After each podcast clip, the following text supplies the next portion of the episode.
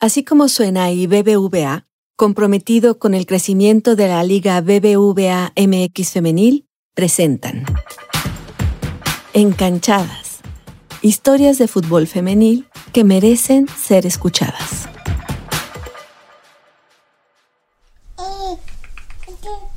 Hay jugadoras que además de ser mujeres, hijas, hermanas, parejas, también son mamás. ¿Cómo compaginan sus roles? ¿Es posible mantener un equilibrio? Combinar el fútbol y la maternidad puede llegar a ser un gran desafío, ya que muchas veces por la exigencia de los clubes deben dejar a sus hijas al cuidado de otras personas y permanecer alejadas durante largos periodos. Creo que esa parte emocional, o sea, de mantener un equilibrio mental es, complicado, porque sí lo extraño, tanto a él como a toda mi familia. Entonces sí ha sido un tema, un tema complicado, y para él, porque al final ya es más grande. Sumiko Gutiérrez Vera, o Sumi, como le dicen de cariño, tiene 34 años y hace 6 nació su hijo, Iker. Fue su paso por la Policía Federal la que la acercó al fútbol profesional. Hoy es defensa de las Bravas y porta con orgullo la camiseta de su equipo. Pero si algo le pesa desde mediados de 2022, cuando se fue a vivir a Ciudad Juárez para jugar, ha sido estar lejos de Iker. Nunca sabes si realmente estás haciendo lo correcto. Creo que eso es lo más difícil, el saber si, si realmente estás haciendo bien, porque nunca te dan un manual para decir vas por este camino, es el correcto no. La hermana, la mamá, el papá y los sobrinos de Sumiko son quienes se mantienen al tanto de él en Ciudad de México, a 1822 kilómetros del club.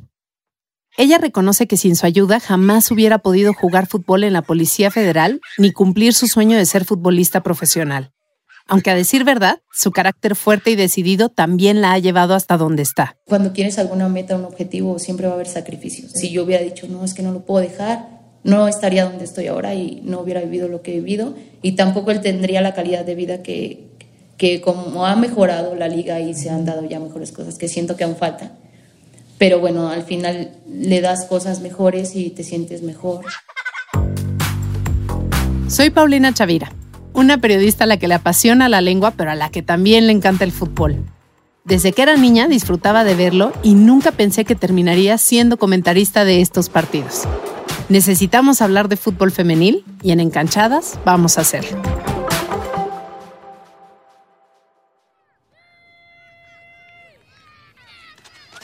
El nombre Sumiko es de origen japonés.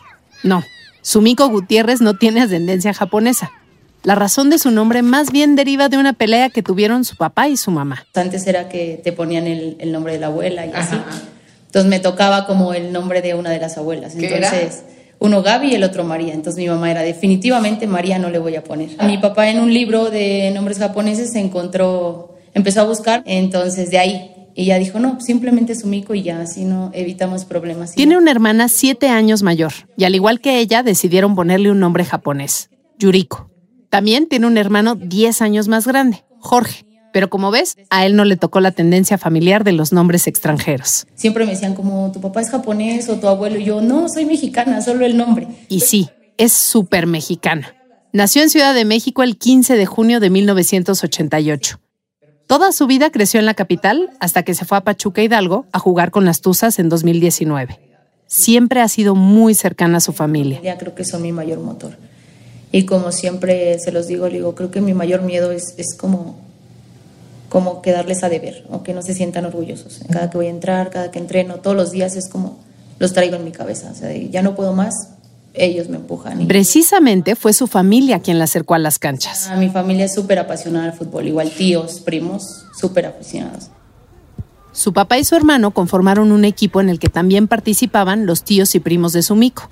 Al ser tan chiquita, ella solo los acompañaba a los partidos, pero poco a poco su hermano comenzó a notar su interés y le enseñó. De ahí empezó como, como la pasión y mi hermano de, a ver, pégale así, y empezó como como veía que me llamaba un poco la atención, pues bueno, y ya se ponía a jugar conmigo. Al final, como me lleva tantos años, pues casi fue como mi papá. Jorge amaba el fútbol, lo sigue amando.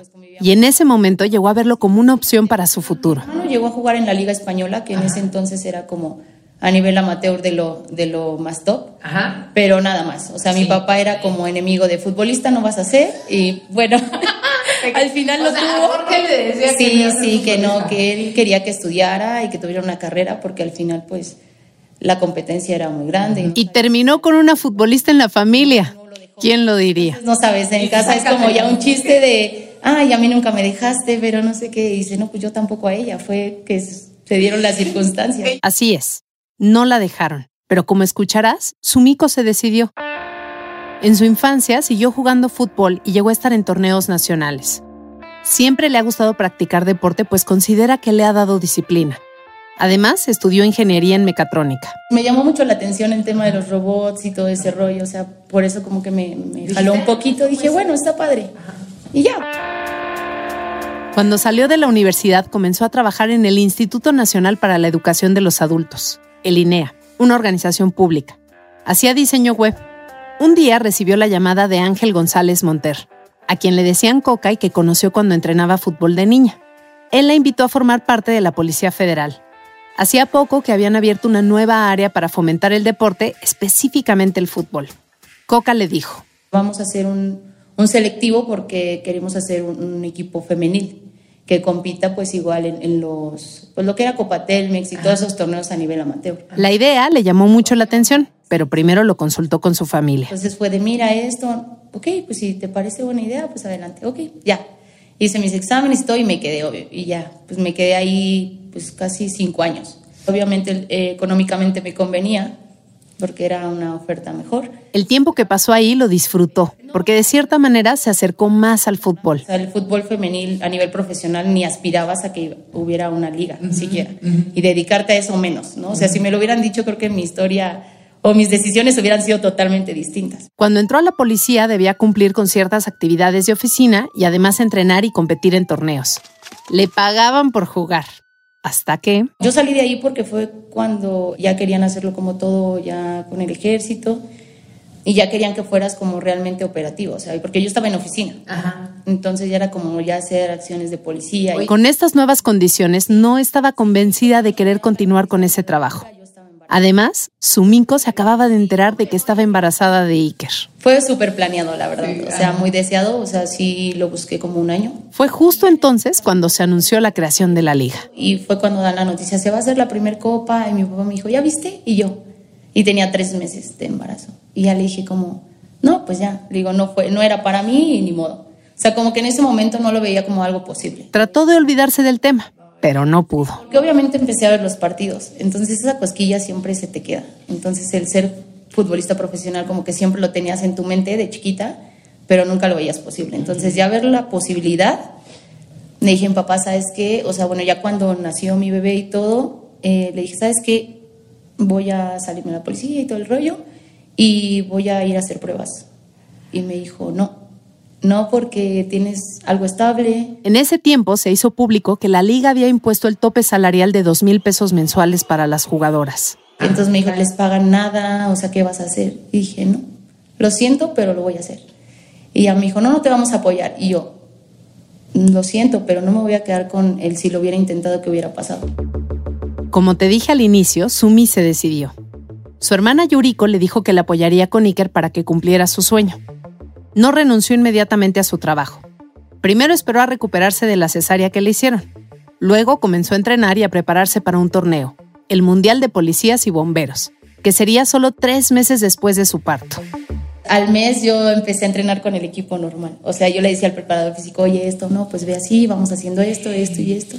Me dijo, pues si de aquí al torneo llegas bien, pues ya puedes ir sin problema. Sí, escuchaste bien. Al mes de su cesárea comenzó a entrenar. Le dolía cuando hacía algunos ejercicios, pero dice que se aguantaba. Pero al fin creo que me ayudó el tema de que siempre había sido como deportista. Ajá. O sea, como que tu cuerpo tuvo memoria. Sí, tuvo memoria y como que se adaptó más, un poquito más rápido. Logró ir al torneo. La verdad es que se sentía muy bien, así que decidió ir al Pachuca a hacer pruebas. Una de sus compañeras de la policía, Lisbeth Ángeles, había ido a probar suerte con las tuzas. Por eso consideró unirse al equipo. También estaba dentro de su radar por el gran apoyo que le daban a la selección femenil y por su cercanía con Ciudad de México. Yo decía, no, creo que es, el, idóneo y aparte estaba cerca de casa, que era por el tema de Iker. Dije, bueno, igual puedo como... Ya, sí, y aparte como de que mis papás se dan un poquito de, de que no está tan complicado. Pidió permiso a su jefe para entrar tarde y así poder asistir a las visorías. A las 5 de la mañana salía de su casa, viajaba a Pachuca, comenzaba a entrenar a las 8 y a las once y media regresaba a Ciudad de México a cumplir con su trabajo en la policía. Al final de la semana dan como la lista, o sea, ya dicen como las que sí, sí pasan como los filtros y eso. Y ya me dijeron, no, sabes qué, si nos interesa, pero tenemos un tema para esta temporada porque ya tenían antes es que había como límite de mayores. Al inicio de su creación, la Liga Femenil solo permitía que cada club tuviera en sus filas a cuatro jugadoras mayores de 23 años. En 2018 se elevó la edad a 24 años, pero aún así esta regla afectaba a su mico, que en ese momento tenía 29. Pasó el tiempo y continuó en la Policía Federal. Digo que justo fue cuando ya pasa todo y dije, no, yo ya no quiero más. Entonces decido como renunciar y a los dos días me marcaron por teléfono. Le preguntaron si todavía le interesaba y obviamente dijo que sí. A su familia no le encantó la idea, pero se dio. Pues al final ya cuando lo vieron como más real, o sea, fue como, ¿estás segura? Ganas súper poquito. Y que no te digo, sí, ma, o sea, es que es lo que quiero. Y yo le dije, solo dame una temporada. Y ahorita me lo sigue reclamando porque me dice, bueno, me dijiste una, ya van casi cinco años. Y le dije, sí, solo una, déjame probar. Quiero saber qué se siente jugar en un estadio, esas sensaciones diferentes. Me dijo, ok, una. ¿Sabías que México es el tercer país a nivel mundial con más seguidores del fútbol femenil por encima de Italia y España? Eso habla muy bien del talento que existe, de nosotros como público y, ¿por qué no?, hasta de los patrocinadores como BBVA, que creyó en la Liga BBVA MX Femenil desde el comienzo y siguen comprometidos a apoyar el crecimiento y desarrollo del fútbol femenil en nuestro país.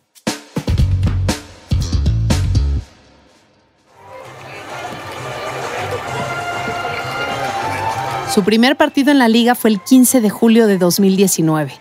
Las Tuzas vencieron al Santos 4 a 1.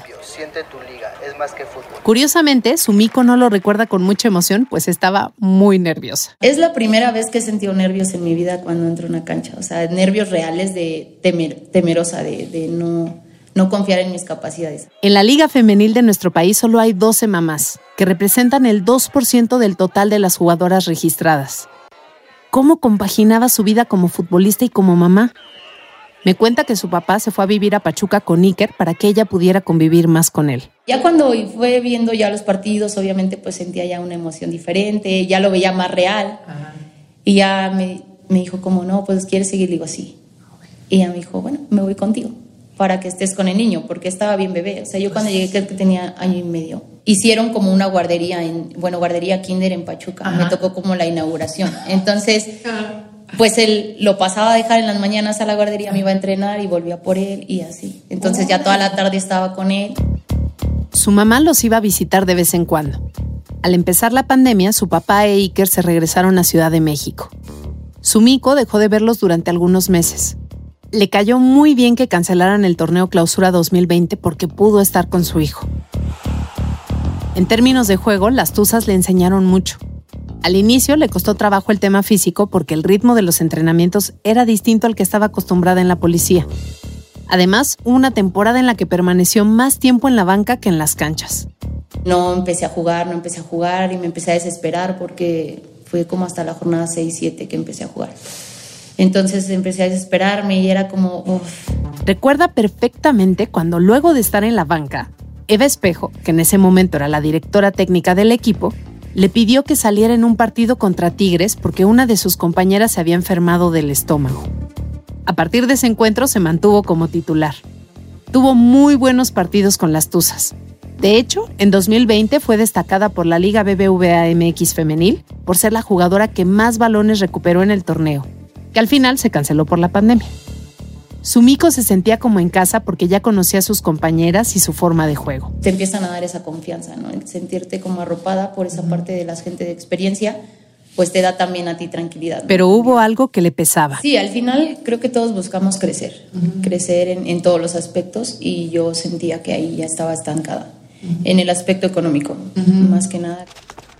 Buscó oportunidades en otros equipos y el Club Juárez le abrió las puertas aunque ella no estaba segura. Aceptar la propuesta de las Bravas implicaría alejarse de su familia, de Iker. Lo analizó mucho.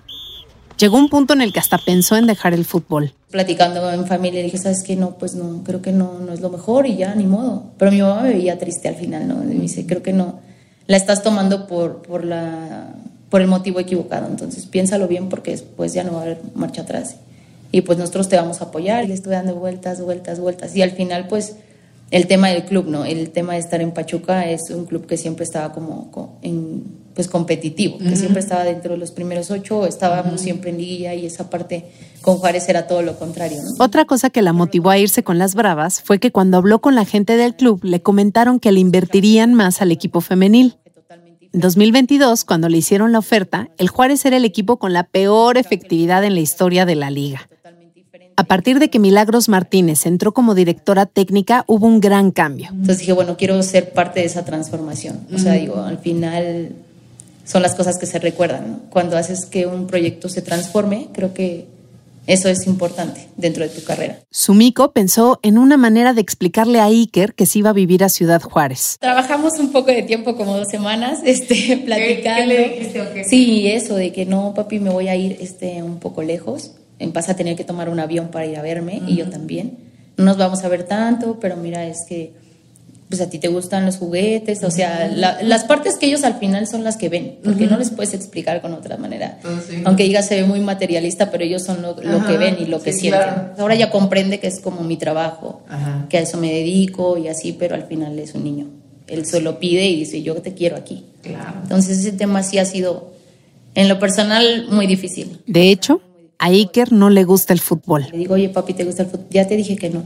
Ok, ya me quedó claro. Le digo, bueno, era un por si a ver si esta vez me dabas una. No, Una vez cambiado de opinión. El primer mes que Sumiko estuvo en Chihuahua fue especialmente complicado para Iker, pero se ha adaptado. Todos los días habla con él por teléfono o por videollamada. Digo, sí me ha visitado algunas veces en, Juárez y ha estado unos días. Igual, yo cada que tengo descanso, me vengo. En términos de juego, Sumiko dice que lo que más le costó fue familiarizarse con todo. El estilo de juego de sus compañeras, la nueva directora técnica, la comunicación con cada una de ellas y la convivencia en un ambiente totalmente distinto. Todo fue un, como, como unos seis meses de adaptación. Realmente creo que toda la temporada pasada al final todas, creo que todas las que fueron muchos refuerzos, mucha gente nueva. Yo estaba consciente y creo que desde pretemporada todos lo platicábamos o todas, tanto el staff como todas las jugadoras dijimos que estábamos para cosas diferentes y para hacer historia. De verdad, desde pretemporada creo que en el tema físico se notó también bastante. ¿Qué hacían? ¿Entrenaban más o qué onda? No, pues creo que más disciplinadas. Sumiko vive en la casa del club junto a otras tres jugadoras, Fátima Arellano, Julita Singano y Jennifer García. Aunque se lleva bien con ellas, me cuenta que luego de los partidos cada una está en su rollo el tema de la monotonía es difícil. O sea, es como toda esa parte que la gente no ve, porque todo el mundo dice, no, pues es que las futbolistas nomás dos horas y ya no, es que espérate, hay todo un, unas muchas cosas. Y todos los días 24-7 ya es como, ya, too much, ya, ya no hablen. Y es difícil, y aparte pues todas tenemos como, como personalidades bien diferentes. También se lleva muy bien, por ejemplo, con Andrea La Chata Hernández, con quien ya hablé en otro episodio. Tienen un carácter muy parecido, son directas y decididas. Sumiko acepta que el Juárez es un equipo muy sano en cuanto a convivencia. A pesar de la competencia y, de todo, como los refuerzos y todo, como que hicimos un match muy... Hicieron un buen clic. Sí, sí, la verdad. Con 34 años es de las jugadoras más grandes del club. A veces bromea con las demás sobre esto. A las del equipo, a la mayoría luego les digo mi kinder o así, porque son las más chiquitas. Entonces digo, vénganse mi kinder. Entonces son las más pequeñitas. Después de los partidos duerme muy mal. Nada le funciona para conciliar el sueño. No, la adrenalina es muy alta, entonces batallo mucho. O sea, sí me duermo como 3, 4 de la mañana. Sí, sí batallo bastante. A veces, cuando no puede dormir, se pone a ver series. Good Doctor y Atypical son algunas de sus favoritas. En cuanto a música, prefiere escuchar a Timbiriche, Kalimba, Jesse Joy o Sin Bandera. Nada que ver con el reggaetón que sus compañeras ponen cuando entrenan. Sí, reggaetón, pero ya llega un momento en el gimnasio que les digo, ya, too much. Otra cosa que a Sumiko le encanta es comer. Los postres, el sushi, los tacos al pastor, de suadero, los campechanos. Un día a la semana come lo que se le antoja. Los demás días sigue la dieta estricta que el club le da y que va a la par de sus entrenamientos. ¿Qué cuál es su talento oculto? Me gusta dibujar. ¿Mm? Creo que no lo hago tan mal. Sí, o sea, como dibujos animados de que Stitch o cosas así que me gustan pues las dibujo, las coloreo. Y Aunque no lo creas, porque yo tampoco lo creía, no le gusta mucho ver fútbol. Creo que quedó un poco ya saturada. saturada y no soy como de ver fútbol. Realmente veo muy pocos, algunos que otros partidos. Y si llegas a ver qué ves. De fútbol, me gusta mucho el City, porque está Pep Guardiola, porque me encanta. me encanta cómo juegan sus equipos. De selección sí los veo, Ajá. tanto de mujeres como hombres siempre juega selección, sí, sí me, me pongo a verlos, pero realmente de ahí de la liga y eso, no. A sus sobrinos les encanta la idea de que ella se dedique a esto. Se te dicen emocionan, se ¿sí? emocionan, sí, se emocionan y al final siempre como que esa parte de, ay, estamos muy orgullosos, tía, qué emoción que salgas en la tele, ¿no? Porque para ellos es como el boom, el salir en la tele. Es como, Ya saliste en la sí, tele, ya ya saliste en la tele, ya fue lo mejor. Yo no, o sea, pero para ellos es... importante, pero está bien, gracias. A mediados de 2023 se cumplirá un año de que llegó al Club de las Bravas. Fue la decisión que esperabas. Sí, Sí. sí, porque sí me ha retado bastante, te digo, tanto personal como deportivamente mucho. Le ha gustado aventarse a vivir esta experiencia, pero no todos los días disfruta. Porque me juzgo muy fuerte. O sea, creo que conmigo soy muy, muy como exigente. O sea, en cuestiones de.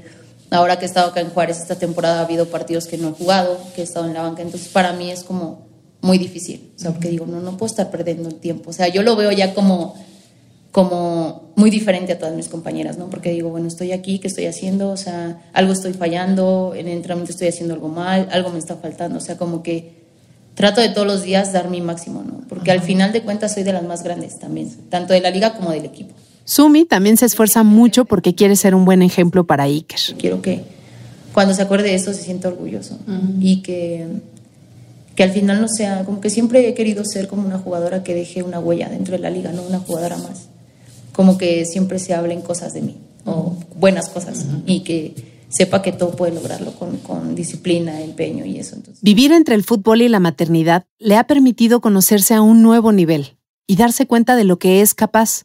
Claro, sin dejar de lado el apoyo que ha recibido de su familia. la verdad soy como muy, muy consciente de mis sentimientos, de mis emociones y yo solita como que me platico, me respondo y digo, no, tienes que hacer esto, tienes que trabajarlo por esta línea. O sea, creo que también la madurez te da eso, ¿no? Creo que sí. Hay momentos también en los que he fallado que sí flaqueo y que digo, ya no quiero más. Ya. De días del entrenamiento que no quiero ni moverme, que digo, no, ya no quiero nada. Pero bueno, al final llegas a casa y te das cuenta que es lo que amas. Bueno, en lo personal a mí el estar en una cancha me emociona y sigo sintiendo mariposas en el estómago, ¿no? El día que deje de sentir esa emoción es que ya, ya Se no debo de jugar. Yo soy Paulina Chavira. Gracias por escuchar Encanchadas, un espacio para conocer las historias de las protagonistas del fútbol femenil. Sigue al podcast y activa las alertas para que escuches el episodio más reciente. Ah, y por favor, comparte este podcast con todas las personas que puedas. Así seremos cada vez más quienes apoyamos al fútbol femenil.